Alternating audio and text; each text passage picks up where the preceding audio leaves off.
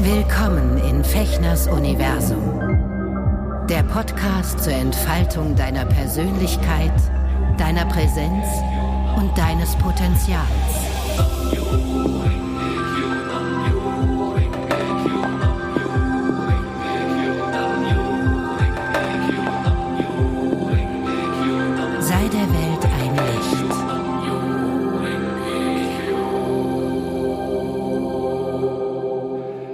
Hallo ihr Lieben in nah und fern, herzlich willkommen zu einer weiteren Folge von Auf ein Wort hier in meinem Podcast-Universum. Ich heiße Sven, schön, dass du wieder eingeschaltet hast hier zu einem spannenden Thema, äh, zum Thema Zukunft habe ich heute die wunderbare Larissa Koch hier an der virtuellen Strippe. Ich grüße dich erstmal. Hallo Larissa. Hallo Sven, schön hier zu Oh, sein. Ach Gott, diese Stimme, da kriege ich gleich wieder Entenpelle. Entenpelle, Larissa, ähm, für die, die dich noch nicht kennen, werde ich mal kurz eine kleine Einleitung machen und dann werde ich dich einfach gnadenlos ausfragen ähm, zu dem, was du machst. Larissa ist ursprünglich Politikwissenschaftlerin und Journalistin. Du hast, ähm, ich weiß gar nicht wie lange, das wirst du uns sicher gleich auch erzählen, für den RBB gearbeitet als äh, Journalistin. Du hast ähm, sowohl für, für Fernsehformate als auch für im Radio, im Hörfunk gearbeitet und du machst seit ähm, noch nicht so langer Zeit, aber das heißt ja nichts, einen eigenen Podcast. Der heißt Die Gesellschafferin. Ja, und wir haben uns im äh, Synchronstudio kennengelernt, wo du bei mir ähm, im Studio warst. Und ich habe mich gleich in deine schöne Stimme und deine klare Aussprache und so verliebt. Und dann hast du mir erzählt, dass du Journalistin bist. Und dann habe ich die natürlich ein bisschen, bisschen gestalkt. Man kann ja im Internet ganz viel rausfinden. Und dann habe ich festgestellt, dass du auch einen Podcast machst. Erzähl doch mal, ähm, die Gesellschafferin. Hm, wie kommt man denn von der Politikwissenschaftlerin und von der Journalistin dazu, äh, irgendwann am Mikro zu stehen und Synchron und Voice-Over zu machen und vor allen Dingen einen Podcast äh, zu machen? Erzähl doch mal. Ja, Sven, erstmal danke für die Blumen und die schöne Einführung. ähm, ja, und ich freue mich einfach sehr, dass wir uns über den Weg gelaufen sind. Die Synchronbranche ist ja auch sehr groß. Ja, das ähm, am Ende ergibt alles eigentlich einen Sinn, wenn man äh, erstmal hört es sich ein bisschen komisch an, so mein Werdegang irgendwie so, hä, wie kann das sein? Dann erst das, dann das und jetzt das. Ähm, ich hatte schon, also Stimme, Sprache war schon eine ganze Weile so ein, so ein Thema, was ich spannend fand, ohne dass das so äh, bewusst war. Aber ich spiele auch seit einigen Jahren, also bestimmt schon seit 15 Jahren Impro-Theater. Also auch das Schauspielerische war bei mir schon früh angelegt als Interesse, dem ich dann auch nachgegangen bin. Und Politikwissenschaften habe ich eben studiert, weil ich Lust hatte mitzumischen oder zumindest auch die Systeme zu verstehen, Mhm. die äh, global agieren und ähm, idealerweise auch äh, mit so meinen Senf dazu zu geben und ähm, die Welt ein Stück zu verbessern. Und ähm, dann habe ich nach dem Studium entschieden, dass ich das gerne, also gar nicht mal im Zuge von Politik machen möchte, weil die politischen Strukturen in Deutschland dann doch so sind, dass es sehr um parteiliche Interessen geht und am Ende, äh, zumindest war das mein Eindruck, weniger eben um die um die Sache, sondern mehr um die Zugehörigkeit zu einer Partei und das hat mir nicht geschmeckt. Ich wollte nicht vereinsmeierisch, so wie es mir eben auch manchmal vorkam. Ich war nämlich tatsächlich auch in der Politik und hatte gute Einblicke. Das habe ich jetzt vielleicht fast übersprungen in meiner eigenen Einführung hier. Hm, Ich war im Bundestag während des Studiums als studentische Mitarbeiterin für zwei Jahre Ach, bei wirklich? Hubertus Heil, ja. Den kannte damals noch keiner, wollte ich gerade sagen. Ich korrigiere nicht so viele wie jetzt. Also der war halt noch nicht so das bekannte Gesicht für die Öffentlichkeit. Ja. Und ich habe ihn dann gegoogelt, weil ich dachte, Hubertus Heil, wer ist denn das? Ähm, weil ich da eben eine Anfrage aus dem Bundestag habe, ob ich da arbeiten möchte, weil ich vorher schon mal ein Praktikum im Bundestag gemacht habe. Mhm. Und der Mitarbeiter von Walter Riester, den ja auch viele kennen, Stichwort Riester-Rente, mir dann als Ex-Arbeitsminister mir dann eben riet, lass dich hier in den internen Verteiler aufnehmen. Und dann kam tatsächlich der interne Ver- Verteiler, also die Personalabteilung auf mich zu, ob ich denn im Bundestag als studentische Mitarbeiterin bei Hubertus Heil arbeiten möchte. Da konnte ich dann irgendwie nicht Nein sagen. Ich musste ihn aber auch erst mal googeln. Und dann wurde der vier Wochen nach meinem Einstieg dort Generalsekretär und ähm, eben reichlich bekannt. Und äh, da hatte ich eben Einblicke in diese ganzen politischen Strukturen und wie das läuft und habe gemerkt, finde ich spannend. Ähm, noch spannender finde ich aber die neutrale Position und das ähm, so einen aufklärenden, ähm, also eine, eine aufklärende Tätigkeit zu machen. Und das war eben Journalismus. Mhm. Dann habe ich gedacht, okay, ich probier's. Mhm. Du magst was fragen, ne? Ich nee, nee, nee, nee, nee, ich wunderbar. Jetzt, äh, ich muss gar nichts fragen. wunderbar. du hast eingeatmet, deswegen dachte ich, du möchtest was fragen. naja, wir müssen ja. immer ein bisschen gucken. Also für die, die jetzt uns ja. zuhören, ihr hört uns ja nur. Wir, wir sehen uns ja hier auch an der Kamera und manchmal ist die auch so ein bisschen verzögert. Also von daher, ähm, ja, äh, äh, du, ja. du, bist du denn, äh, da hake ich gleich, da hake ich gleich mal ein, wo wir jetzt sowieso irgendwie äh, kurz mal hier einen mhm. Zwischenstopp gemacht haben. Ähm, bist du denn, nachdem du mit der Schule fertig warst, hast du ursprünglich mal vorgehabt, wenn du dich entschieden hast, Politikwissenschaften zu studieren, ähm, wolltest du in die Politik gehen? Warst du in einer Partei Mitglied? Oder? Nee. Ähm, ich hatte nicht in dem Sinne, nee, da hatte ich tatsächlich nicht vor. Ich wollte also ich hatte einfach Spaß am Debattieren und das ist nun mal in Deutschland geprägt von, insbesondere von Politik, mhm. ob es jetzt durch Opposition oder durch NGOs oder was auch immer ist. Mhm. Ich fand es spannend zu äh, debattieren und habe eben Politikwissenschaften, äh, Politik, wie hieß der Kurs, ähm, im, in der Uni, nicht in der Uni, sondern in meinem äh, Abi schon gehabt, eben mhm. äh, politische Weltkunde hieß das damals. Mhm. Und dadurch lag das schon so ein bisschen auf dem Weg. Und ähm, ich wollte schon gestalten und konnte mir das vorstellen, aber auch damals konnte ich mir schon eine journalistische Tätigkeit vorstellen. Also es war beides, beides eine Option. Und ähm, die journalistischen Studiengänge waren allerdings so überlaufen und hatten NCs von 1.0, da konnte ich nicht mit dienen. Insofern habe ich dann gedacht, okay, ich studiere ein Fach, also habe dann eine, einen inhaltlichen Schwerpunkt und das war eben dann Politikwissenschaften, weil ich sehr spannend fand. Ja. Wie, lang, wie lange geht so ein Studium? Es ist, hängt von dir ab, würde ich mal sagen. Also mittlerweile ist es ja alles verschulter. Ich habe aber noch ein Diplom gemacht und habe dann mhm. aber auch zum Ende der Uni gemerkt, okay, ich muss jetzt hier in Kurse ähm, gehen und muss auch da sein. Das war dann, hat sich dann auch schwierig gestaltet, gerade weil ich ja nebenher im Bundestag gearbeitet habe. Und dann plötzlich hattest du diese Anmeldepflichten. Ähm, aber regulär dauert das halt auch so acht Semester. Ne? Und dann, äh, ich glaube, bei mir war es tatsächlich, ich, hab, ich bin in der Regelstudienzeit geblieben. Mhm. Klopf, klopf auf die Schulter. Ja, und Genau. Das wow. war dann. Und dann nach diesen vier Jahren hast du gedacht, nee, mit Politik will ich nichts am Hut haben. Das ist einfach so eine dreckige, dreckig, so ein dreckiges Geschäft, dass du gesagt hast, äh, never ever, ich gehe in den Journalismus, was in meinen Augen erstmal jetzt äh, sei mir gnädig, aber mhm. äh, auch äh, äh, in vielen Teilen also wirklich fast verbrecherisch ist, also was die Manipulation der Gesellschaft betrifft. Ähm, wie bist du denn dann dahin gekommen? Oder wie, wie, wie, wie hast du dann den Switch gemacht oder hast du dann irgendwo ein Volontariat gemacht oder auch ein Praktikum beim RBB oder bist du da gleich gelandet? Und was hast du denn dort dann gemacht? Also in welchem Schwerpunkt warst du denn da aktiv? Um dich mal jetzt sozusagen so zu introducen, wie du dazu kommst, so einen Podcast dann zu machen, wo es mhm. um eine Vision, um eine Utopie, um eine andere Gesellschaft geht, was ich wirklich sehr, sehr schön finde und äh, sehr charmant und sehr spannend.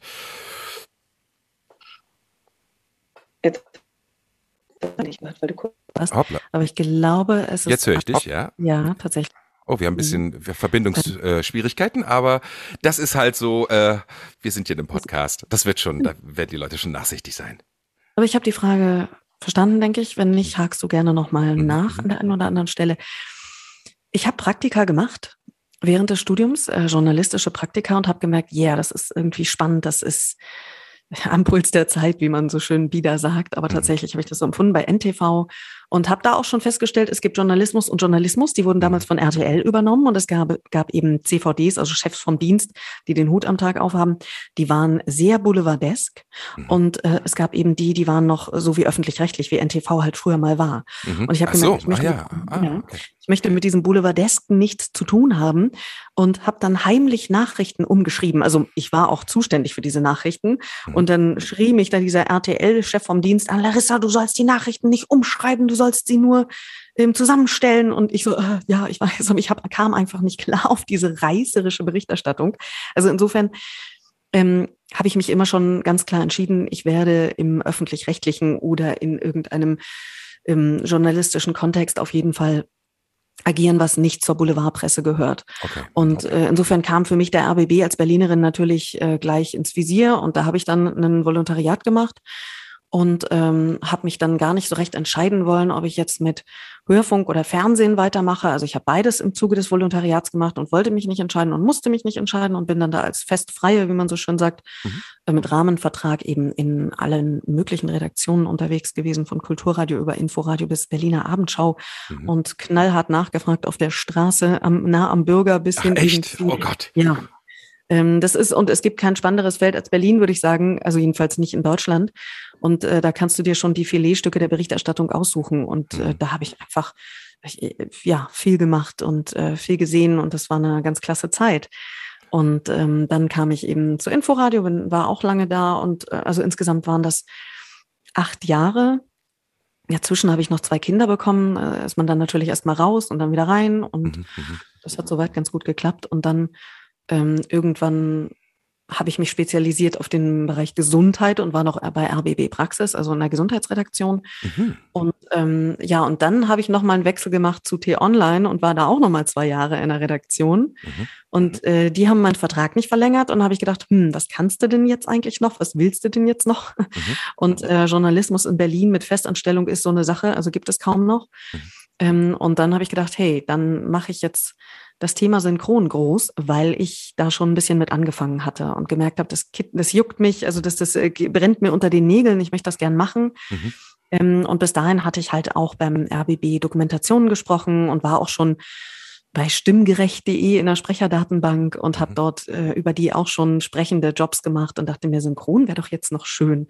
Und äh, da ich, ähm, du hast ja gesagt, du möchtest meine, äh, also mit mir über Zukunft, Zukunft sprechen und mhm. es ist eben so, mhm. dass ich ähm, da sehr zuversichtlich bin, wenn ich was möchte und mir in den Kopf gesetzt habe, dann wird das jetzt erstmal probiert und ungeachtet der Tatsache, ob das jetzt nahe liegt oder nicht. Mhm. Und durch meine sprechende Tätigkeit lag es ja so halbwegs nahe und dann habe ich das versucht und habe das immer größer gemacht und jetzt lebe ich davon. Und ähm, ich habe aber eben unterdessen auch gemerkt, dass ich noch etwas machen möchte, was, wie man so schon sagt, größer ist als ich selbst. Und ich möchte gerne die Welt noch gestalten über das künstlerische, ähm, schauspielerische Schaffen hinaus. Und so kam ich eben zu dieser Idee, ähm, die ähm, also gesellschaftliche Standards ändern zu wollen, also auch aus einem persönlichen Need heraus, also dass ich ihm mhm. sage, hm, ich fühle mich hier nicht immer wohl. Ähm, ich ähm, bin auf der Straße und werde irgendwie, wenn ich mal einen Scherz mache, komisch angeguckt. Also jetzt, ob das beim Bäcker oder an der Kasse ist oder mhm. an der Bushaltestelle. Die Leute sind äh, nach meiner Empfindung im Gro sehr zugeknöpft bis hin zu schlimmsten, äh, schlimmstenfalls feindselig, Stichwort Mittelfinger im Straßenverkehr und irgendwie finde ich, da geht noch was. Und ähm, habe so das Gefühl, wir können die nächste Evolutionsstufe jetzt mal langsam angehen, nachdem wir es zu Wohlstand und ähm, ja, und, und, und äh, also einfach zu Wohlstand gebracht haben. Natürlich trifft das nicht auf jeden Einzelnen zu, aber mhm. ähm, Deutschland ist reich und wir sind hochentwickelt in allen, auf allen Gebieten. Ich finde aber in der öffentlichen Kommunikation sind wir das nicht. Und ich hm. selber hatte in der Schule beispielsweise eine Außenseiterrolle inne mitunter, also nicht jetzt so ganz übel an Außenseiter, aber ich war eben auch nicht so voll integriert. Ich sage immer, ich war integrierte Außenseiterin. Diesen Hybrid habe ich für mich ähm, ja erkoren, der der passend ist. Also ich war so teilintegriert und fand aber, also mir fehlte einfach immer ein hohes Maß an Gemeinschaft so in der Schule. Das gab es hm. da nicht so richtig, wo ich war. Und mit diesem Bedürfnis habe ich diese Idee kreiert. Es muss doch möglich sein, dass wir als Gesellschaft mehr aufeinander zugehen, dass es völlig normal ist, in der Öffentlichkeit aufeinander aufzupassen, aufeinander zu achten. Da schneidet man sich nicht den Weg ab, man schreit sich nicht an, ähm, man schaut, dass, dass es allen irgendwie gut geht. Und ähm, das klingt vielleicht für den einen, die eine oder andere ähm, utopisch, aber das ist eine Vision, die ich mir in den Kopf gesetzt habe. Und so kam es zu der Personenmarke, die ich da letztlich gegründet habe, die Gesellschafterin, weil ich eben mehr Gesellschaft kreieren möchte. Hm. Ähm, das berührt mich sehr, weil ich treffe selten Menschen, die äh, trotz der Situation, in der wir uns hier befinden, ne, und ich meine, du als Journalistin wirst äh, nochmal einen ganz anderen Einblick bekommen haben, wie äh, gerade auch entscheidende ähm, Strukturen, Entscheiderstrukturen, politische Strukturen funktionieren und wie da teilweise Entscheidungen getroffen werden, eben nicht unbedingt immer zum Wohle der Gesellschaft, sondern es gibt immer Interessengruppen, Lobbyisten und so und dementsprechend sind auch die Parteien ausgerichtet. Und ähm, es berührt mich sehr, weil ich ähm, ertappe mich in den in der letzten Zeit, und das kommt immer mal wieder, mh, äh, dabei, dass ich denke so, boah, das bringt alles nichts. Was, also die kleinen, die kleinen Impulse. Ich, ich meine, wir haben genau denselben Ansatz. Aus dem Grunde mache ich auch diesen Podcast. Also ich habe natürlich noch meinen spirituellen Hintergrund, den ich versuche durch eine unterhaltsame und vielleicht auch ähm, motivierende ähm, Art äh, näher zu bringen, sich auch mit der spirituellen Ebene zu verbinden, was ich glaube, was was essentiell notwendig ist, auch um im eigenen Inneren erstmal ein glückliches und zufriedenes Leben führen zu können, was dann sich natürlich nach außen auswirkt. Ne, Im Buddhismus ist ja dieses Ursache und Wirkung. Also alles, was ich im Außen erlebe, ist die, erlebe, ist die Wirkung dessen, was ich in meinem Inneren als Ursache erstmal entdeckt habe und dann auch als Ursache setze, durch Gedanke, Worte und Taten. Da sind wir ja schon dabei, ähm, was den ganz alltäglichen Umgang miteinander betrifft und gar nicht irgendwie jetzt die großen Themen, die Weltprobleme betrifft, ne, sondern im ganz, ganz kleinen Rahmen. Und selbst da merke ich so, ähm, gerade auch in spirituellen Gemeinschaften, ich war in verschiedenen Gemeinschaften auch, äh, wo das ja immer ganz, ganz groß als Aushängeschild ist, wir verändern die Welt oder ne, wir, wir, wir retten die Welt oder so im ganz schlimmen Fall, wenn es so ein missionarisches Ding ergibt, ähm, dass da aber, wenn man dann so ein bisschen nach innen guckt, wie die Leute miteinander umgehen, wo ich denke so, alter Falter, ey, wie soll das erst gehen, wenn wir da ähm, sozusagen versuchen wollen, äh, den Menschen, der uns auf der Straße ähm, entgegenkommt, äh, ein Stück weit zu inspirieren, ähm, das Verhalten ähm, mal zu überdenken oder überhaupt erstmal eine andere Perspektive einzunehmen. Ähm, hast du da dich äh, dann konkret mit beschäftigt, weil du in deinem Podcast natürlich auch immer äh, immer wieder Vorschläge machst und, und und ganz kleine Übungen, also alltägliche Übungen, wie wir das schaffen können. Also wie wie äh, hast du dich sozusagen dann auf diesen Podcast vorbereitet, um dort auch sozusagen äh, einen effektiven Output geben zu können? Hast du dann nochmal eine Weiterbildung gemacht oder hast du dich über die Jahre schlau gelesen? Es gibt ja ganz viele ähm, vor allen Dingen Selbstoptimierungsmöglichkeiten äh, in Form von Seminaren, Online-Workshops, Bücher ohne Ende. Der, der, der, der Büchermarkt äh, boomt ja gerade, was dieses Thema betrifft. Aber trotzdem habe ich zumindest jetzt was die letzten Jahre auch betrifft und gerade jetzt auch was die Corona-Zeit betrifft, ja, wo sich das ja alles nochmal verschärft hat, ähm, oft nicht so das Gefühl, dass wir da schon in Ansätzen irgendwas von umsetzen oder einfach auch nur mit den Umgang in den virtuellen, in den, in den sozialen Medien. Ja, also mhm. ähm, wie, wie hast du dich darauf vorbereitet? Weil das ist natürlich eine Ansage. Ne? Also ich bin da ganz neugierig und höre genau zu bei dem, was du da erzählst und auch bei den Interviews, die du dort äh, schon gehalten hast mit spannenden Menschen. Ähm, mhm. Gerade auch mit diesem Zukunftsforscher. Wie hieß er? Gabor Jaczynski? Sven Gabor Jansky. Sven Gabor Jansky, genau. Ja. Okay. Ja, okay. Ähm, ja ähm, ich habe tatsächlich auch gedacht, oh Gott, Larissa, du bist nur in Anführungsstrichen Politikwissenschaftlerin, wenngleich das ein äh, eben sozialwissenschaftlicher Studiengang äh, war, natürlich auch mit, mit soziologischen Anteilen. Aber ich habe so gedacht, ja, du bist ja keine Soziologin, du kannst ja nicht wirklich äh, die Frage beantworten, wie funktioniert Gesellschaft, wie ist das alles zustande gekommen, du bist auch keine Kommunikationswissenschaftlerin. Solche Gedanken hatte ich und dann habe ich mir überlegt, Moment, es geht ja hier schließlich eigentlich nur darum, den Anstoß zu geben und das Bewusstsein zu wecken, dass wir anders miteinander umgehen. Da mhm. bedarf es nicht dieses tiefen Hintergrunds äh, von äh, gesellschaftlichen Strukturen und ähm, Entstehungsweisen und ähm, das denke ich, ist überhaupt nicht nötig, sondern ich bin selber, sage ich immer, in einem Transformationsprozess. Ich muss selber schauen, dass wenn ich unterwegs bin, dass ich nicht genervt äh, jemanden irgendwie anraunze, weil er auf der Rolltreppe auf der linken Seite steht, wo ich lang will und ich sehe oben schon meine S-Bahn.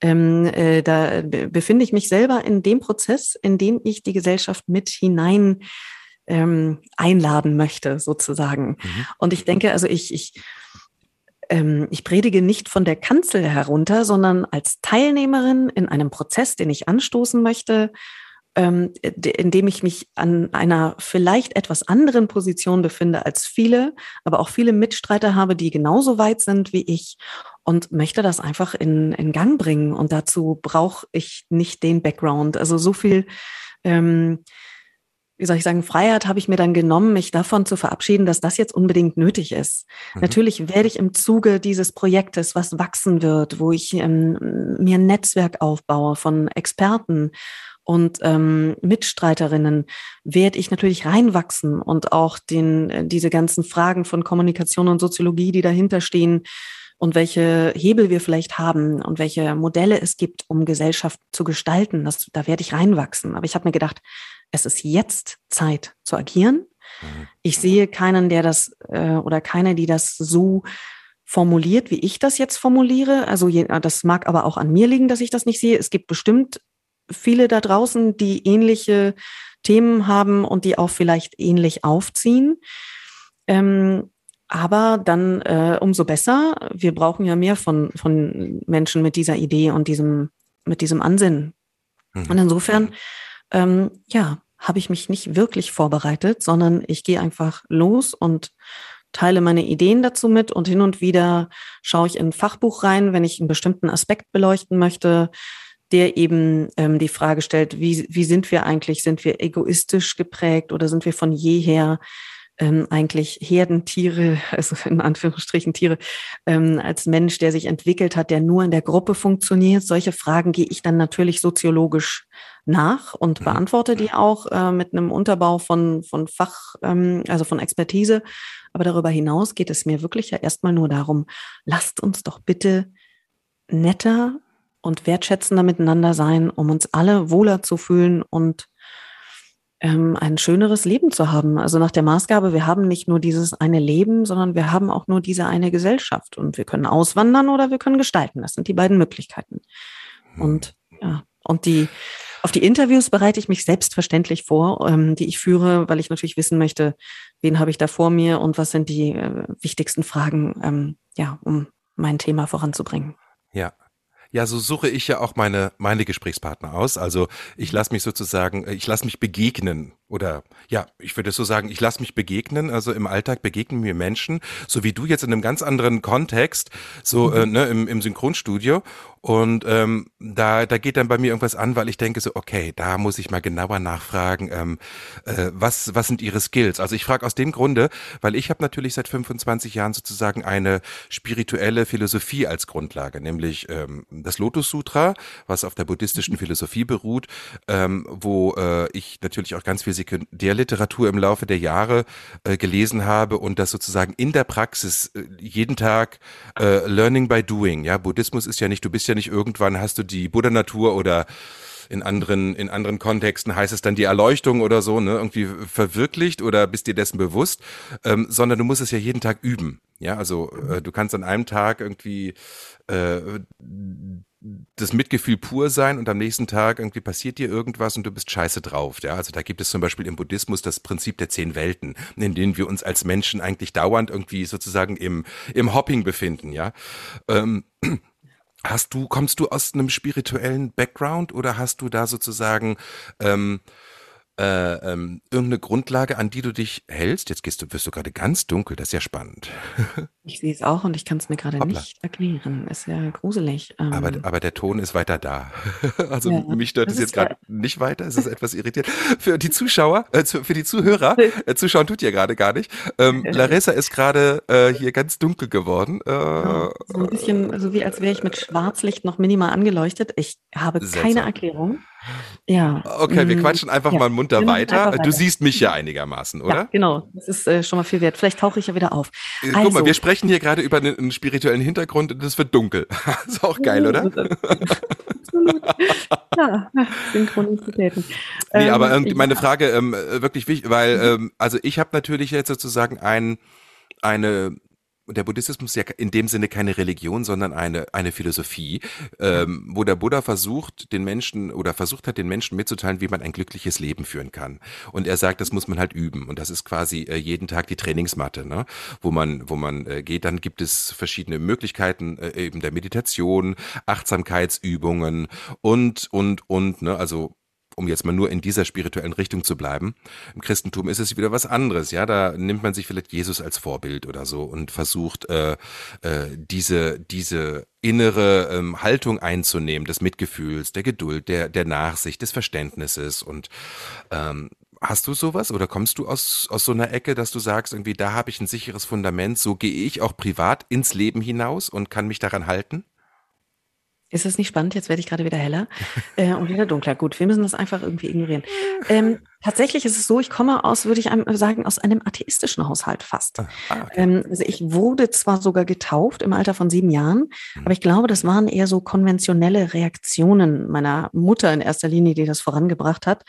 Und ähm, ja, ansonsten würde ich sagen, spielte Kirche in meiner eigenen Familie oder Glaube und Spiritualität ich muss wirklich sagen, keine Rolle. Ah. Äh, jedenfalls finde ich keinen Anker und keinen Strohhalm, um das nachträglich so ähm, benennen zu können.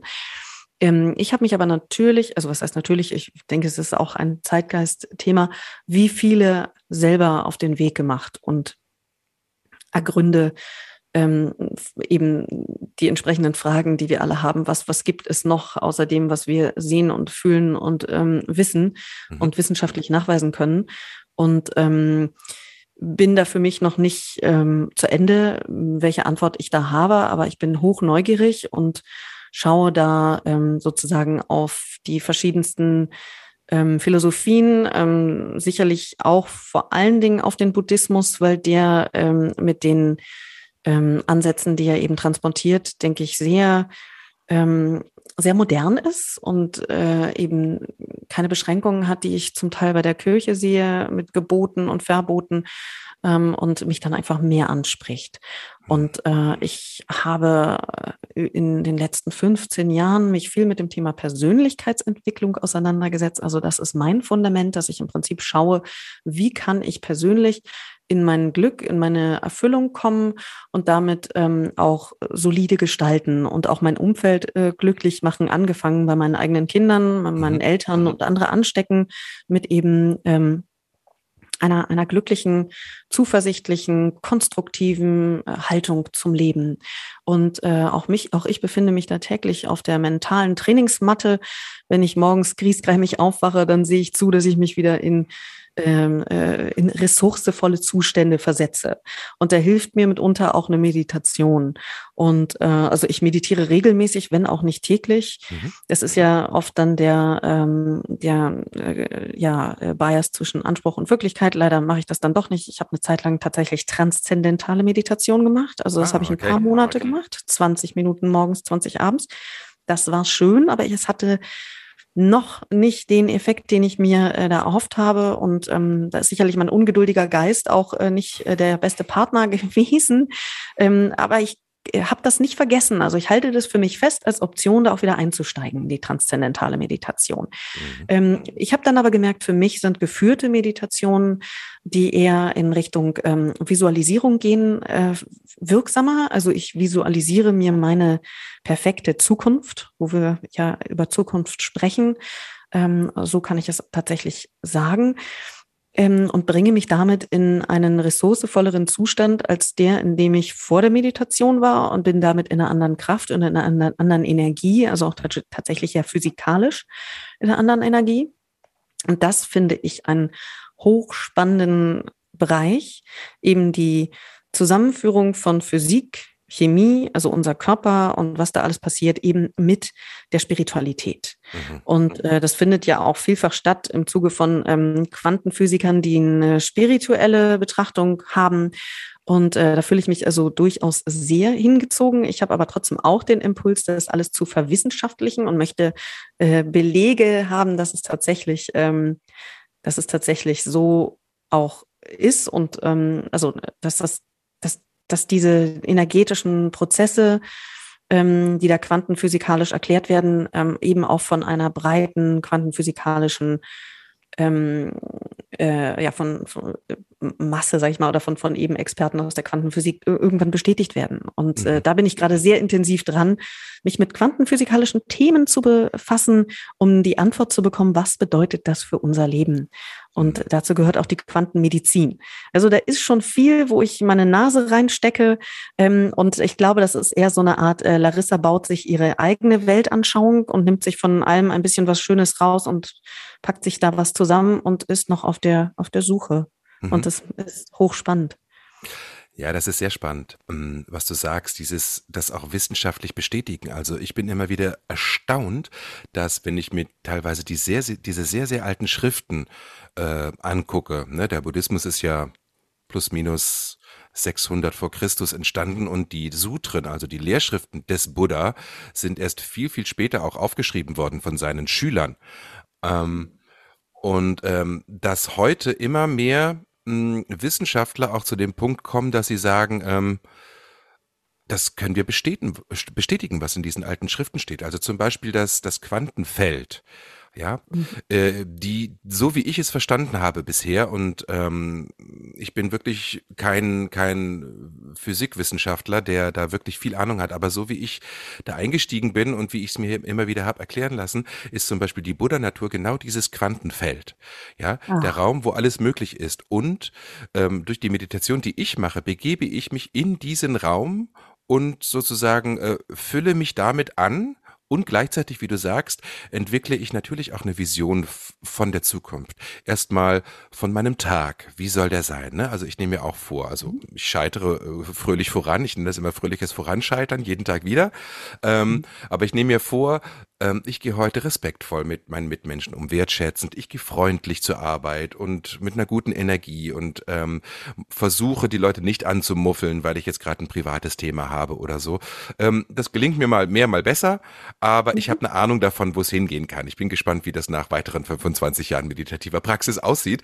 Ähm, und wie, wie sich das dann anfühlt. Aber ähm, es ist schon spannend, dass äh, dass zum Beispiel die, die, die Wissenschaftler, gerade die Physik, äh, für diese alten mystischen Erklärungsversuche, die natürlich aus dem Asiatischen kommen und sehr blumig sind und teilweise sehr schwer verständlich für uns Westler, ähm, doch ziemlich dem entsprechen, was die Wissenschaftler Stück für Stück rausfinden und sagen. Und, und ich meine, wenn du dir Einstein anguckst, der hat schon vor 100 Jahren gesagt, äh, Zeit und Raum existiert in dem Sinn nicht, sondern immer in Abhängigkeit von unserer Perspektive, die wir einnehmen. Vom ja, Beobachter. Dann, ne? Genau. Und dann kommt die Physik dazu und sagt irgendwie, Atome gibt es eigentlich nicht, sondern die verändern einfach, mal sind sie Teilchen, mal sind sie Schwingungen, nur aufgrund dessen, wie du dein Bewusstsein drauf richtest. Ich meine, was für ein abgefahrener Scheiß, ja? Und all das steht in diesen alten ja. Schriften und noch in den noch älteren Schriften, den Veden, da steht es auch drin. Ja, also die, die urindischen, urhinduistischen ja. Schriften, eigentlich somit die ältesten Schriften, die sozusagen wir als Menschheit irgend, äh, überhaupt aufgezeichnet haben. Also es gibt sicher noch ältere, aber wir haben sie noch nicht wiederentdeckt oder wir haben sie noch ja. nicht ähm, dechiffriert oder sowas. Ne? Also ähm, das ist schon, das ist schon ähm, sehr, sehr aufregend und spannend. Ja. Und Trotzdem habe ich das Gefühl, trotzdem wir jetzt seit ungefähr 15 bis 20 Jahren diese ganzen Informationen auch zumindest virtuell äh, anzapfen können und zur Verfügung haben und eigentlich mit jedem Jahr immer mehr und immer detaillierter, ähm, sind wir trotzdem in einem Prozess als Gesellschaft, als, als kollektive Menschheit, äh, wo wir kurz davor sind, ähm, das Ganze hier so gehörig gegen die Wand zu fahren, dass es vielleicht sogar, und ich möchte das Wort gar nicht in den Mund nehmen, weil wir heute über Zukunft sprechen wollen, auch an die Wand fahren. Ne? Und mhm. ähm, das ist schon sehr, sehr spannend. Also ja, also bleibt da auf jeden Fall dran und ich ähm, finde es auch, finde es auch total gerechtfertigt, dass man sich so die Sachen so zusammensucht, die einem persönlich gut tun, weil es geht immer erst darum, die eigene Schale zu füllen. Wenn die eigene Schale leer ist, ja, kann da ja nichts überfließen, was du mit anderen teilen kannst. Absolut. Und ähm, das Ganze mutet natürlich immer erstmal sehr theoretisch an, wenn man dann ähm, was von, von Schwingungen und Quantenfeld und, und Energie, Energien und so weiter hört und faktisch ähm, ist es dann doch möglich, das so sehr in die eigene Lebenswirklichkeit zu holen, wenn man sich darauf mal einlässt und es ausprobiert. Ähm, es ist jetzt natürlich, also ich möchte ein Beispiel nennen aus der persönlichen Erfahrung, mhm. was natürlich auch alles wieder Zufall sein kann, aber irgendwie, ich glaube, äh, wir können so viel mehr gestalten, als uns bewusst ist. Und ich selber habe mich, ich habe mich geheilt von einer Autoimmunerkrankung. Hm. Und, äh, und zwar mittels Meditation beziehungsweise mittels Haltung, also Bin Mind over Medicine. Bin ich ganz ja, bei genau. dir.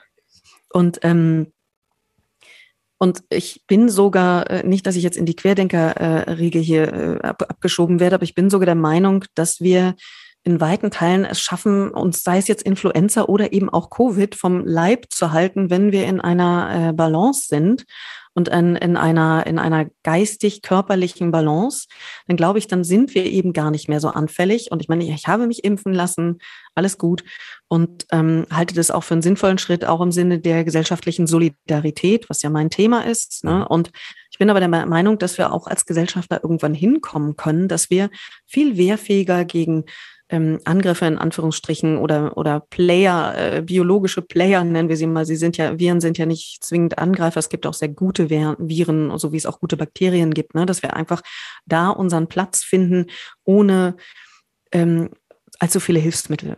Und ähm, ich habe es eben geschafft, mich von ähm, meiner Hashimoto-Erkrankung zu heilen. Also mhm. ähm, einschränkend dazu gesagt, Stand jetzt sind meine Werte gesund. Ich habe mein Medikament auf eigene Faust abgesetzt und mhm. bin in Meditationen gegangen, habe einfach den Entschluss gefasst, also einfach, nein, nee, natürlich nicht, aber ich habe den Entschluss gefasst, dass ich mich heile, habe das Medikament abgesetzt. Das war nicht ganz leicht. Ich habe das ausgeschlichen und ich habe die Werte einer gesunden und meine Schilddrüse, ach so, das habe ich jetzt gerade nicht dazu gesagt, dass eine Schilddrüsenunterfunktion. Ach so, das war für mich klar. Ja, ja, das hat mit hm, natürlich auch nicht alle. Manchmal redet man dann schon so im eigenen Fachsprech und vergisst, dass es nicht Allgemeinbildung ist.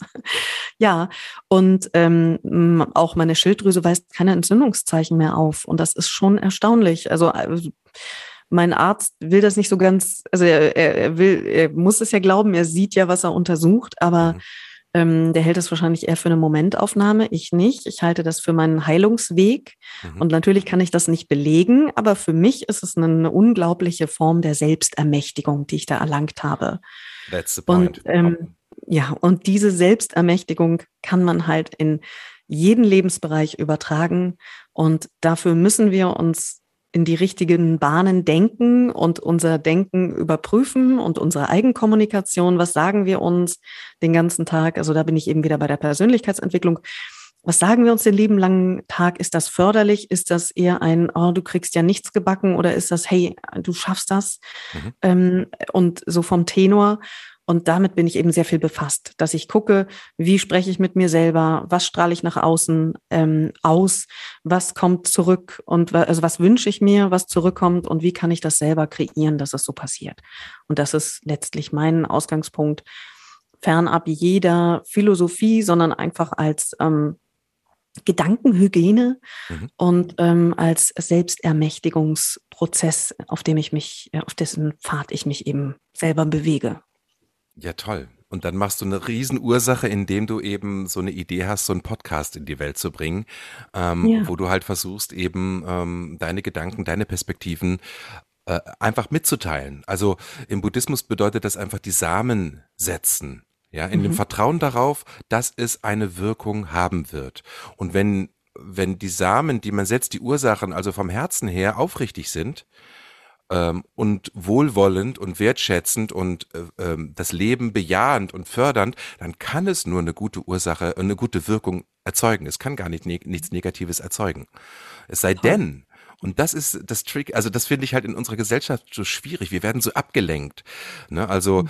ähm, Habgier, Neid, ähm, Recht haben wollen. Ja, es ist, ähm, ist einer der Lebenszustände, wo ich vorhin von den zehn Welten gesprochen habe. Ähm, der Zustand des Ärgers ist eigentlich äh, der Zustand ähm, Recht haben wollen. Ja, meistens habe ich auch Recht äh, mit dem, was ich sehe, aber ich meine, ich muss nicht mit jedem irgendwie in Streit gehen. Ähm, ne, siehe jetzt auch äh, Corona, was ja gerade äh, massiv passiert, dass alle Recht haben wollen, ja, anstatt zu sagen, okay, ja. es gibt einfach verschiedene Perspektiven. Und mhm. ähm, da geht es jetzt darum, ähm, äh, milde zu sein und versuchen, dass wir hier gemeinsam irgendwie gut durch die Zeit kommen und nicht irgendwie mit dem Finger immer auf andere zeigen, sondern bei uns bleiben und bei uns äh, anfangen, äh, ähm, gesund zu sein und zu bleiben. Ich finde es übrigens sehr, sehr spannend. Also mein Leben kann ich mir gar nicht mehr anders vorstellen, als nur über die Idee äh, zu gehen, alles ist Energie, alles ist Schwingung. Ne, wenn du die in die Physik ja. auch da wieder guckst, alles, es, es, es vibriert alles. Also genau. selbst der Körper, alles, was wir als feste Materie betrachten und, und auch der Computer, der jetzt hier ist, ähm, das ist alles wenn du es in die kleinste, in die kleinsten Details irgendwie auflöst und äh, quasi zerstörst, in die kleinste Materie gibst, es gibt keine Materie. Es gibt ganz, ganz viel Raum dazwischen und ganz viele kleine, ganz viele kleine Teilchen, die mal eine Schwingung sind, die mal ein Teilchen sind. Das ist doch abgefahren, oder? Ja, also und, und äh, das finde ich der, der, der Weg für jeden und jede in die Spiritualität. Das war auch mein Weg über die Wissenschaft. Mhm. Weil, ähm, also das, das, also beziehungsweise Spiritualität ist ist ja nicht unwissenschaftlich. Und das ist aber das, was viele denken, das ähm, dann als Esoterik zu bezeichnen. Und mhm. letztlich sind die Gedanken und die, ähm, die Ansätze, wie du sie gerade beschrieben hast, dass alles Energie ist, das ist, äh, ja, hat Einstein formuliert, unter anderem, ne? Und, mhm. und Zeitgenossen.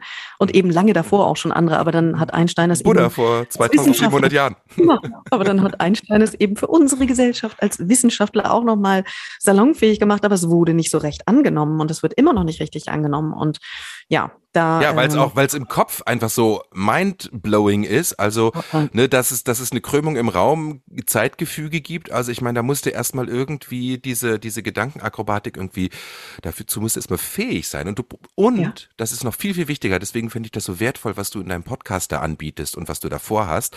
Deswegen hat mich das so berührt. Es muss auch Persönlichkeiten geben, die das selber mit Leib und Seele erfahren haben und auch die Fähigkeit haben, das so zu vermitteln, dass es auch ankommt. Ich weiß noch, als ich mit Anfang 20, ich habe dann auch mal ein, ein buddhistisches Buch in zur Hand genommen und sowas und ich habe nichts verstanden, ja. Ich brauchte wirklich Menschen, die mir das Stück für Stück ähm, mit ihrer Erfahrung Rat und Tat zur Seite standen, die ich oft fragen konnte, die mir diese Praxis erklärt haben, die mir äh, ne, die mir auch bei wirklich Problemen, die auftauchten. Also das heißt ja nicht nur, weil du meditierst, hast du keine, keine Themen mehr. Ganz im Gegenteil, die kommen teilweise massiv erst recht hoch, weil du natürlich diese, diesen karmischen Dreck aus deinem System äh, sozusagen auch aufwirbelst, damit er rauskommt. Also ne, es ist ja irgendwie ähm, eine Illusion zu sagen, ich schnipp einmal mit dem Finger und äh, meine, meine Themen sind weg. Äh, leider äh, funktioniert das so nicht, äh, Step by Step. Ähm,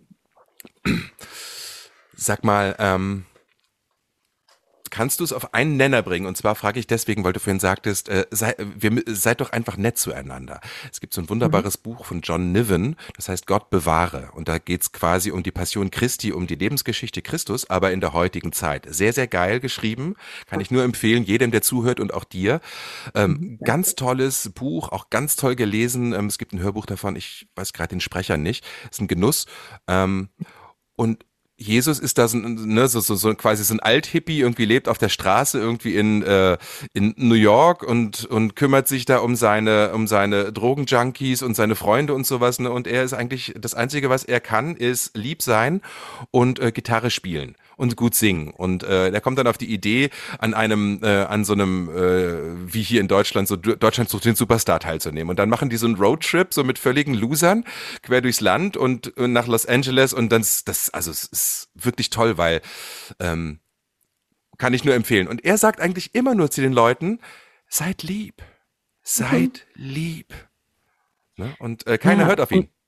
Ja, und wenn man nämlich, also leider, weil äh, dass wenn man, wenn man erstmal den, also ich versuche, das Liebsein zu erleichtern, indem man einen Schritt zurückgeht und guckt, Moment mal, was findet hier eigentlich statt? Mhm. Und ähm, du hast das ja mit dem Recht haben angesprochen. Und das ist genau das Thema, das ist genau der Hebel.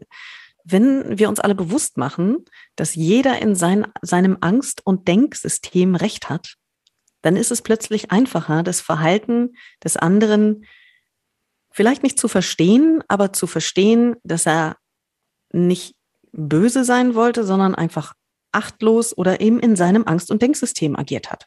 Mhm. Nehmen wir das banale Beispiel. Jemand schneidet mir auf der Straße den Weg ab. Ja? Und ich kann natürlich dem äh, fluchend hinterher brüllen und irgendwie den Mittelfinger strecken und sonst was. Ähm, oder ich kann einfach sagen, okay, pff, dreimal durchatmen, äh, ich möchte mich jetzt nicht aufregen, schadet am Ende ja vor allen Dingen mir selbst. Ne? Der kriegt das im Zweifel gar nicht mit, gerade wenn jeder, jeder in seinem Auto sitzt. Ähm, oder ich kann natürlich auch laut hupen, aber dann zucken irgendwie 20 ähm, Fußgänger zusammen und denken sich, ouch, Mann, was werden wir hier angehupt? Das ist ja auch mal so ätzend. Ne? Mhm, mhm. Insofern ist es, äh, man, ist ja irgendwie auch keine wirkliche Lösung. Aber Oh, es ist 17 Uhr, meine Kirchenglocke läutet. Wunderbar. Hoffe, Halleluja. Ja. ich wohne direkt an einer Kirche.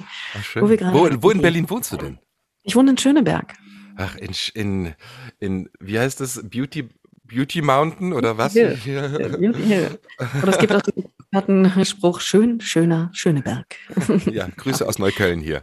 ja, ähm. also äh, genau, äh, indem man sich einfach bewusst macht, der andere hat es einfach gerade verrafft. Und äh, das muss nicht einfach irgendwie ein ignoranter Arsch sein. Ich meine, ein paar von denen gibt es vielleicht auch. Mhm. Aber in allererster Linie hatte der irgendwie der war unkonzentriert, der muss zu seiner kranken Mutter, ist verliebt, was auch immer für Gründe. Er wird nicht permanent allen Leuten den Weg abschneiden. Aber er hat es in dem Moment eben gemacht.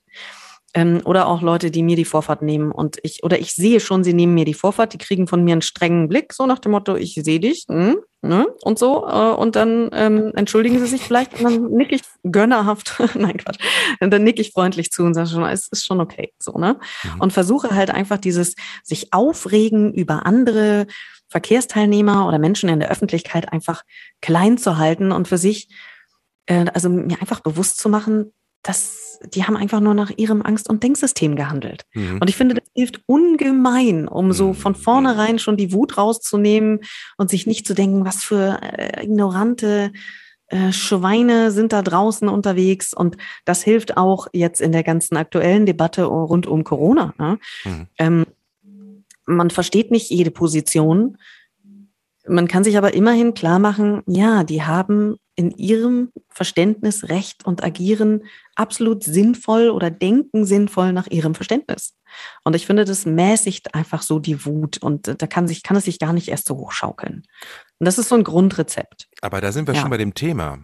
Ne? Also ich erinnere mich, ich meine, es gab Anfang der 70er, äh, ausgehend von, von den USA, ja auch diese Hippie-Bewegung und so und dann in Frankreich so dieser berühmte Spruch, il est interdit d'interdire. Es ist verboten zu verbieten. Ja, also mhm. das war so eine ganze Bewegung, eine ganze Generation, die die Gesellschaft verändern wollte und da ist ja auch viel Tolles draus entstanden. Ne? Also gerade wenn ich mir die, die, ähm, diese, also gerade zu dieser Zeit diese feministische, die feministischen Aktivitäten und so äh, betrachte und so, da ist ja eine Menge schon passiert ähm, auch ähm, was in den 80er und 90ern gerade LGBTQ ähm, Community betrifft, da sind ja viele Vorreiter ähm, wirklich auf die Straße gegangen und haben wirklich auch provoziert und dadurch die Gesellschaft verändert. Ja, ich denke gerade ähm, spontan, weil ich gerade ein ganz interessantes Buch lese, ähm, Generation beleidigt von einer mhm. Französin. Ähm, ganz großartig, aber auch sehr, sehr radikal. Ähm, die, die Beobachtung, die ich zurzeit gerade mache, ist, dass äh, quasi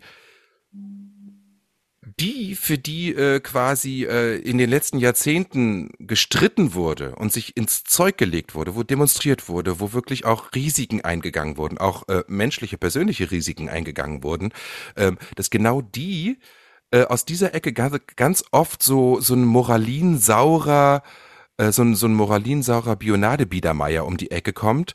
Ähm, erstmal die, die Wortpolizei und dann eben natürlich auch die Gedankenpolizei. Ich finde die ganzen Bestrebungen richtig, zum Beispiel das Gendern und solche Geschichten, also in die Gesellschaft zu werfen und damit umzugehen. Aber dieses, äh, dieses Verbieten, ja, du darfst nicht mehr farbig sagen, sondern du musst schwarz sagen, ohne zu erklären und auch wohlwollend und nachsichtig zu sein, warum ich ausgerechnet in Deutschland nicht mehr farbig sagen sollte, aber sozusagen im internationalen Maßstab wird gesagt, man soll, äh, man, man soll jetzt POC sagen, People of Color.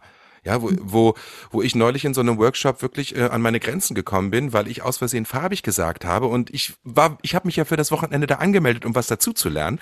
Und ich ähm, Zumindest kam es bei mir so an, ich kam mir vor wie so, so, so, so, eine, so eine Maßregelung eines dummen Schuljungen. Ja, nein, nein, nein, das, da, das sagen wir nicht mehr. Ja, und dann okay. habe ich nachgefragt zwei, dreimal, aber warum denn? Ne? Irgendwie POC heißt farbige Menschen oder People, äh, äh, äh, Menschen mit, mit, mit, also farbig, ja. Wie heißt das denn im Singular eigentlich? Hm? Wie heißt das eigentlich im Singular? Das ist mir gar nicht äh, bewusst. Gehört zu POC. Also so, okay. wie auch immer, aber ich, ich, ich befürchte gerade, ja. dass das gerade ähm, ähm, was, also es geht ja um eine, um eine, darum, dass wir die, die Gesellschaft für die Zukunft verändern, sensibilisieren, wertschätzender, respektvoller machen. Aber ich habe gerade das Gefühl, da kommt eine wahnsinnige Aggression äh, aus einer Generation, äh, die, äh, wo ich befürchte, boah, ey, das geht gerade völlig nach hinten los, weil da gehen viele, viele Menschen erst recht in Widerstand, wenn es so, so, so mit, so mit Verboten und mit Dogmen plötzlich belegt ist. Wie siehst du das denn als Politikwissenschaftlerin und Journalistin. Du hast dich ja sicherlich auch schon mit beschäftigt und kriegst das mit. Ne, wie, ja. also man traut sich zum Beispiel gar in ganz, ganz banale Situationen. Ne? Du bist beim, beim Vietnamesen und ich habe einfach total Bock auf Bun Bonambo und da ist nur mal Rindfleisch drin, ja. Und äh, du bist mit, mit zwei, drei Freunden da und entschuldigst dich fast, dass du jetzt irgendwie ein Gericht mit Fleisch bestellst, ja, obwohl du sehr bewusst, also ich bewusst damit umgehe und versuche einfach zu Hause und so einfach darauf zu verzichten. Und ich habe ne, umgestellt auf Hafermilch schon seit drei, vier mhm. Wir trinken überhaupt gar keine Milch mehr und sowas. Ne? Und ich war früher Milchjunkie. Aber ja. eben in meinem Tempo. Und ich habe das Gefühl, ja. dass, dass äh, die Leute, die die Welt verändern wollen, mit so einer Radikalität auch, ich finde zum Beispiel die Kids von Fridays for Future mega geil. Ja, und es ist wichtig, dass wir da Impulse setzen. Aber diese, was, diese Aggression und diese absolute, ähm, dieses Unverständnis dafür, dass wir halt eben auch, dass zumindest unser politisches System immer auf einem Kompromiss beruht. Ja, ja, auch der, der Ampelvertrag, das ist ein Kompromiss.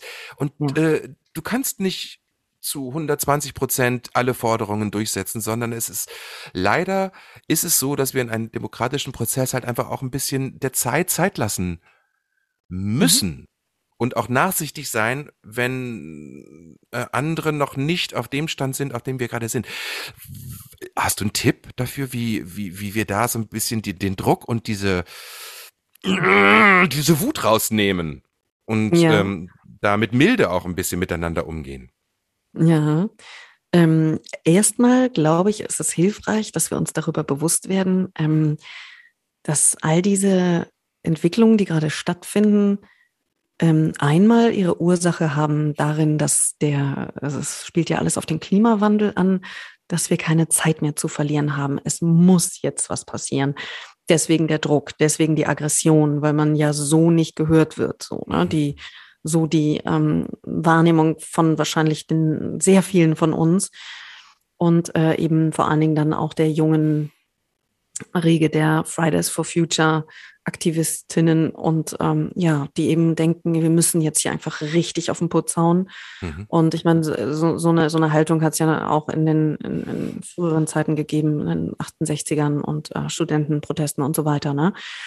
Und äh, das ist auch grundsätzlich wahrscheinlich richtig, weil ähm, man, wir haben, also nicht wir, sondern die haben eben nicht die Lobby und müssen deswegen noch ein bisschen lauter sein, weil der Rest hat den direkten Zugang in die Politik also andere Interessengruppen, viele, mhm. viele andere. Und ähm, das ist ein Grund, warum das jetzt gerade so besonders laut ist, weil es kurz vor zwölf ist oder schon nach zwölf, äh, je mhm. nach Auslegung. Mhm. Und ein anderer Grund ist eben auch der, da fällt uns letztlich die Liberalisierung unserer Gesellschaft ein bisschen auf die Füße. Also wir ähm, kämpfen seit ähm, ja, mindestens 50 Jahren für Liberalismus und Pluralismus und Meinungsvielfalt. Und das hat sich ja nun jetzt auch in, in äh, zeigt sich ja auch in unseren politischen Strukturen. Die Volksparteien werden kleiner, dafür gibt es Mehrstimmigkeit. Es kommen mehr Parteien, auch nicht unbedingt immer die, die die Mehrheit will, aber es kommen eben mehr Parteien in den Bundestag oder eben in die Parlamente. Und äh, das ist einerseits sehr, sehr gut. Pluralität bedeutet aber weiterhin noch mehr Zersplitterung und ähm, noch mehr Potenzial zur Spaltung der Gesellschaft, was wir aktuell auch gerade wahrnehmen. Mhm. Das ist eben ein Side-Effekt, äh, den man zwar nicht will, aber das ist eben die Schattenseite der Pluralisierung, der ähm, Demokratisierung auch. Und ähm, es ist eben so, dass ich denke, dass wenn mehr Freiheitlichkeit möglich wird, und dazu gehört eben auch die, der Austausch übers Internet, ähm, dass je mehr Freiheiten da sind, desto mehr wird das genutzt, schrägstrich ausgenutzt und missbraucht. Und das findet eben auch statt. Jeder ähm, gibt seinen Senf in jeder Art und Weise von sich, äh, je nach Aggressionspotenzial äh, und, ähm, und nach Druck, nach persönlichem. Und wir haben eben diese ähm, Möglichkeit, es überall zu sagen. Und ähm, ich denke nicht, dass die Menschen heute unbedingt wütender sind, sondern sie haben mehr Spielraum, sich bemerkbar zu machen. Und dann kotzen sie im Zweifel alles raus auf jedem Kanal, äh, was ihnen so unter den Nägeln brennt. Das ging nur früher in der Form einfach Und es hat, ne? hat natürlich auch diese Anonymität des Netzes, ne? Ja, genau. Und das ist ein Riesenschutzschild. Ne? Also da kannst du dann, und das ist im Prinzip, äh, es gibt ja die, ähm, äh, dieses Modell der Schweigespirale von äh, Elisabeth Nölle-Neumann, die eben auch ähm, belegt, dass die veröffentlichte Meinung, also das, was wir lesen, auch in Umfragen, äh, ist eine schon ähm, ja leicht verfälschte Meinung ähm, wo der Befragte bereits so antwortet, wie er denkt, dass es opportun ist, selbst im anonymen Kontext. Ne? Also Fragebögen sind ja auch anonymisiert in aller Regel. Und ähm, aber da wirklich sein Kreuzchen zu machen bei ähm, ich hasse Ausländer, um also so, ich weiß nicht, ob es solche Umfragen gibt, aber jetzt mal so ganz platt gesprochen, das ist ja auch eine Überwindung. Das muss man sich ja erstmal selber eingestehen ähm, oder, oder, oder ich habe eben Vorurteile gegen wen auch immer. Ne? Mhm, mhm, das sich einzugestehen äh, und da letztlich liegen dahinter ja auch einfach Ängste. Das äh, muss man ja auch immer bedenken bei all dem. Ähm, dass es ja immer um, um eigene Ängste geht, irgendwie um Verlust ähm, der, der, dessen, was man hat oder was oder oder die Sorge eben vor Jobverlust und was nicht immer alles so dahinter mhm. steht. Ne? Mhm. Und ähm, dass eben die veröffentlichte Meinung nicht die gleiche ist wie die faktische, die in den äh, Köpfen so sitzt. Ne? Und ähm, deswegen kriegen wir im anonymisierten Internet eben doch mit, was wirklich Sache ist. Ne? Also das ist, wird sich in ja. keiner Umfrage so widerspiegeln. Ja. Und natürlich, ähm, Wut macht laut. Und den Leuten, die es gut geht, ähm, die äußern sich natürlich nicht in, im Internet in der Weise, weil ja alles in Ordnung ist, sondern es ist natürlich auch wieder eine Verfälschung. Also man kann jetzt nicht sagen, die ganze Gesellschaft ist wütend, nur weil sehr viele Shit Shitstorms passieren, sondern das sind eben dann äh, die Wütenden, während, während, sie, während sich die andere, ähm, während sich die anderen nicht äußern, die eben sagen, es ist alles fein.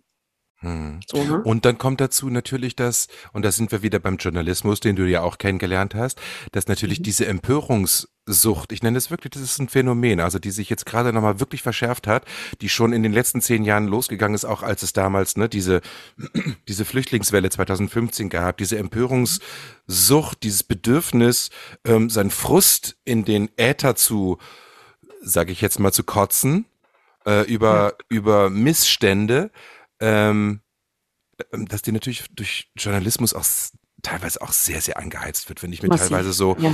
so ich ja. habe mir völlig abgewöhnt, wirklich viel Nachrichten zu gucken und auch nur ganz ja. ausgewählt äh, Medien ähm, nur noch zuzuführen, auch nur mehr oder weniger zweimal wöchentlich zu festgelegten Zeiten, weil ich gemerkt habe, alter Falter, äh, ich, ich reg mich echt auf, ja, und, und merke so, oh, das, da wird aber auch mit mir gespielt. Na klar, ist Clickbait, ja, also jeder, jeder Artikel, der angeklickt wird, ist potenziell irgendwie Kapitalvermehrung, auch in den großen Verlagshäusern und in den Medienunternehmen. Und ähm, mh, hast du zwei, drei ganz konkrete Tipps, du als Fachfrau für eine bessere Zukunft, ich nenne das jetzt mal ein bisschen provokativ so, ähm, äh, äh, wie wir unser System reinhalten können oder, oder hochschwingend halten können?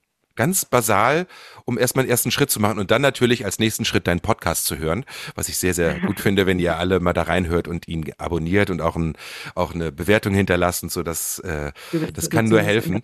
Ähm, äh, aber gibt es denn so zwei, drei Tipps jetzt so gegen Ende auch des Gespräches? Also ich muss es leider sagen, Larissa, unsere Stunde ist schon wirklich verflogen. Ich äh, könnte heulen, weil ich liebe es, mich mit dir auszutauschen, aber vielleicht machen wir irgendwann mal einen zweiten Teil, ähm, mhm. wie wir äh, einfach jetzt jeder persönlich für sich vielleicht so ein, zwei, drei Punkte.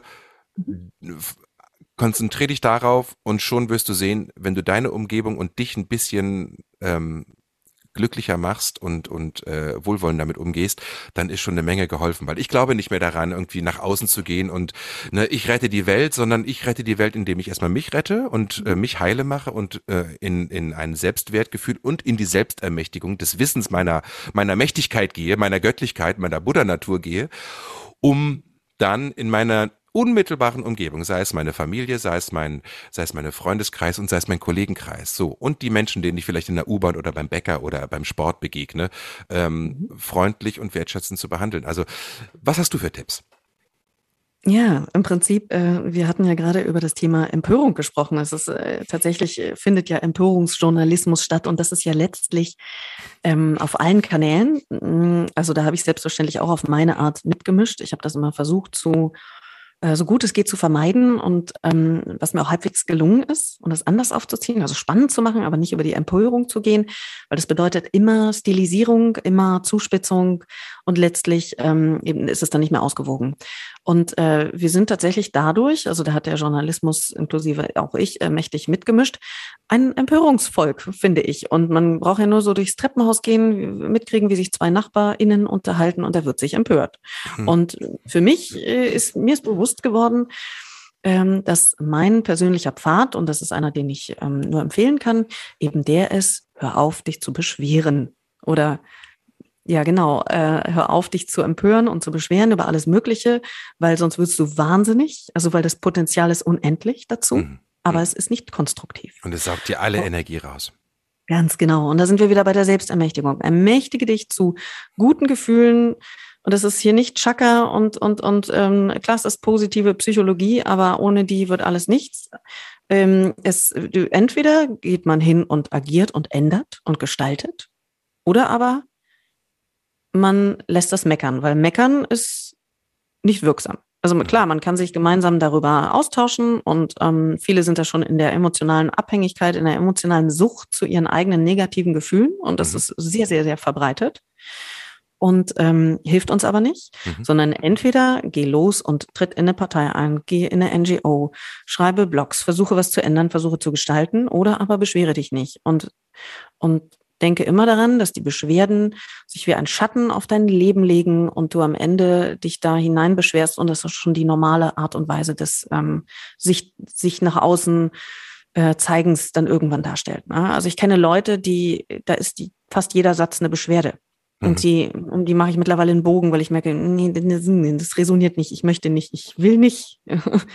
und dir grüße ich freundlich und dann, ne, da bin ich ganz die Gesellschafterin, da bin ich freundlich und wertschätzend, aber ich sehe zu, dass ich sozusagen meinen mein Kosmos da auch sauber halte und eben mit Leuten zu tun habe, die nicht nur meckern und äh, alles schlimm finden, und ähm, ja, wo ich dann aus Versehen andocke, obwohl ich es nicht möchte, weil auch ich mhm. habe zu meckern und ob es mein eigenes Leben ist oder eben die, die Lage der Welt oder der Klimawandel oder das Wetter oder mhm. was auch immer. Meckern kann man viel, aber es macht nur alles unschön. Ich möchte da ganz kurz noch einen kleinen Zeitkick erzählen. Die Leute können ja zwischendurch eine Pause machen, wenn sie zu lang ist. Aber ich habe mhm. vor drei, vier Jahren habe ich, kam ich mal auf die Idee, ähm, weil es ging da gerade auch in einem ganz persönlichen da Prozess darum, irgendwie, ne, ähm, weil ich weiß, dass ich sehr massiv sein kann, habe ich jahrzehntelang äh, meine Wut auch immer wieder unterdrückt, ja, was sich natürlich gegen mich gerichtet hat. Also ich wurde krank und mein Körper hat symptomatisiert und so, ne? Und ähm, dann hatte ich die Idee, ich, ich, ich schaffe so ein YouTube-Format, das nennt sich der Wutbürger.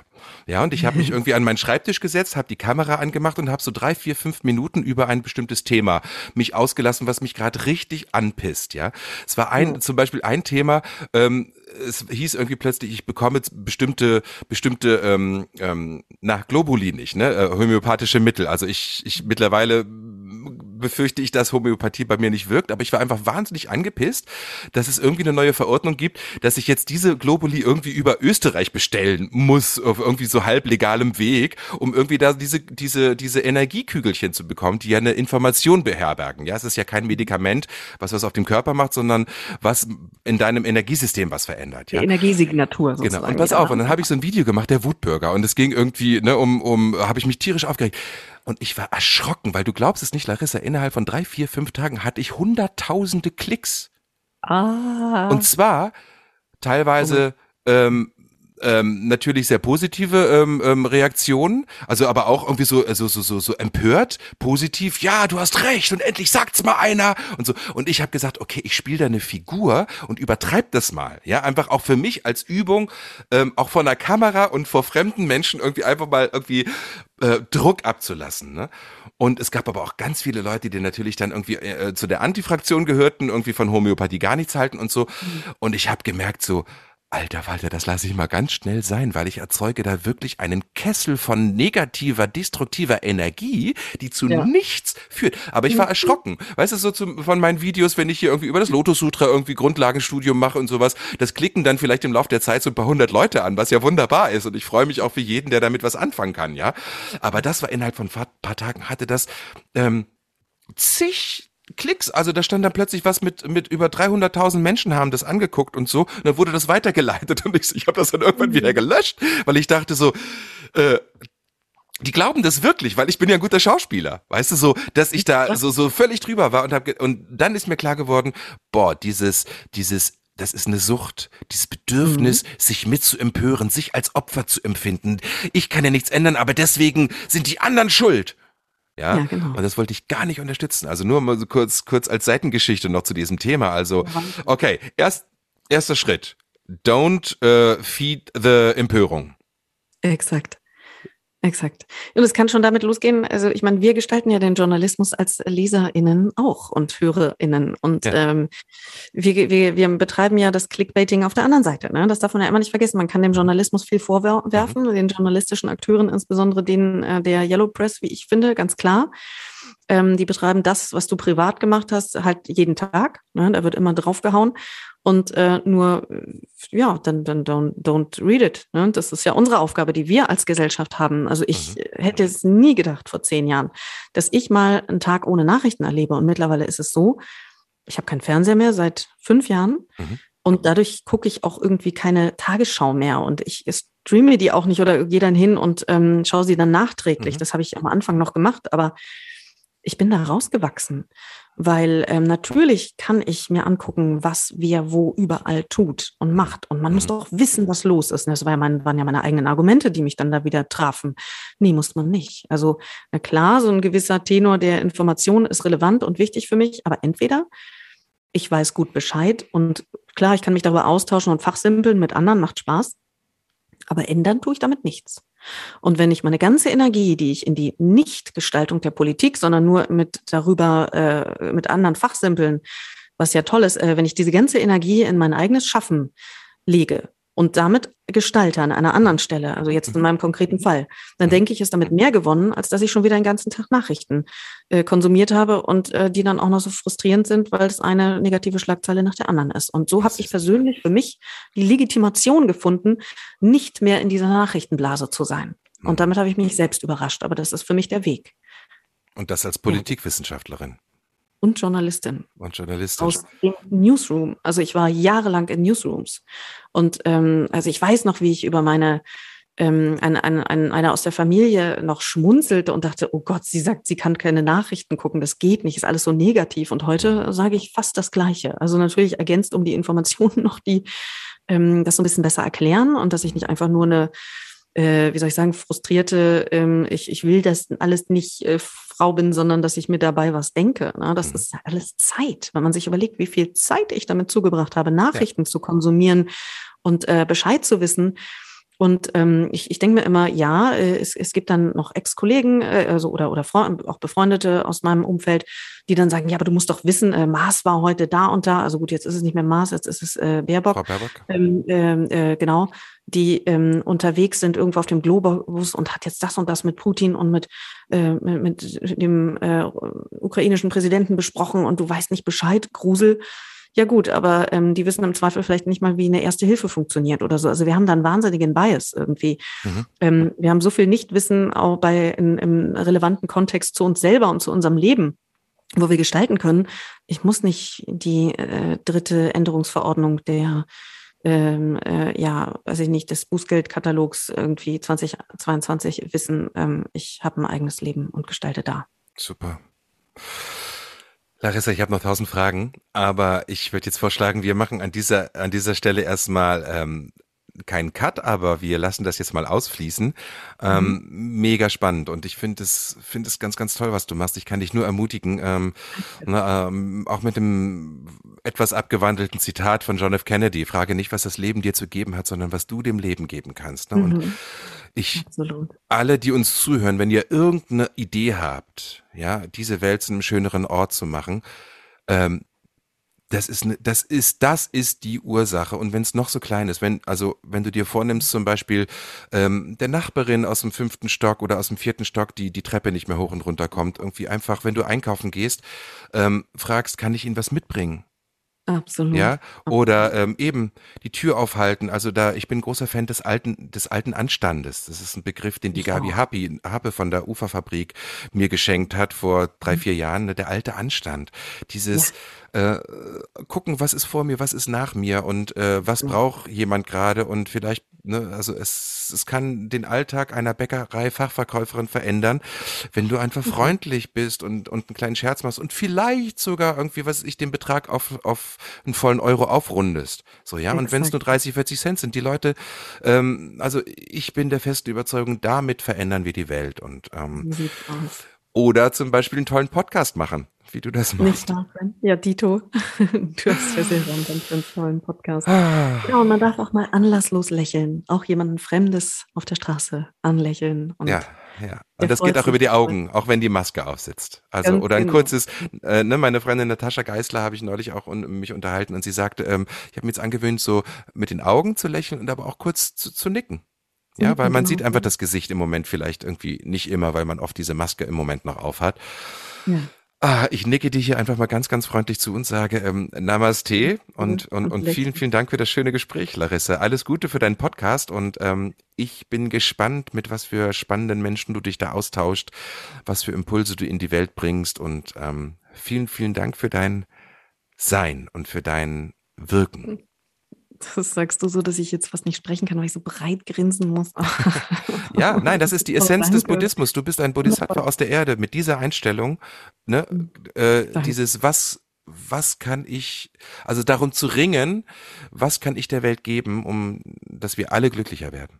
Das Ja, ist genau. das ist Ja, das das ist Wesen des. Bodhisattvas, ne? Also Mhm. Halleluja. Siehst du, da war ich näher am Buddhismus, als mir so bewusst war. Ja, du hast vorhin eigentlich alles das erzählt, um was es was es geht. Also ähm, Ihr Lieben. Danke sehr für deine spannenden, äh, wertschätzenden Fragen. Es hat mir ganz großen Spaß gemacht. Ich, ja, danke. es ist für mich auch ein inneres Blumenpflücken gewesen, mit dir hier heute Nachmittag äh, endlich zusammenzukommen. Wir hatten ein bisschen Anlaufschwierigkeiten, einfach den richtigen Termin zu finden. Klar, bei, bei zwei äh, Solo-Selbstständigen und äh, du in dem Fall auch noch mit zwei Kindern, was ich übrigens die größte spirituelle Übung finde. Zwei, zwei, kind, zwei Kinder in diese Welt so vorzubereiten, dass sie, dass sie glückliche und zufriedene und werteschaffende Persönlichkeiten werden. Also, ne, da kann man irgendwie 20 Jahre ins Kloster gehen, das ist nichts gegen einfach äh, jeden Morgen aufzustehen, den Kindern was zu essen zu machen und sie liebevoll zur Schule zu bringen oder auch mit ihnen Hausaufgaben zu machen oder da zu sein, wenn sie krank sind. Also, danke, danke, danke für dich, für das schöne Gespräch.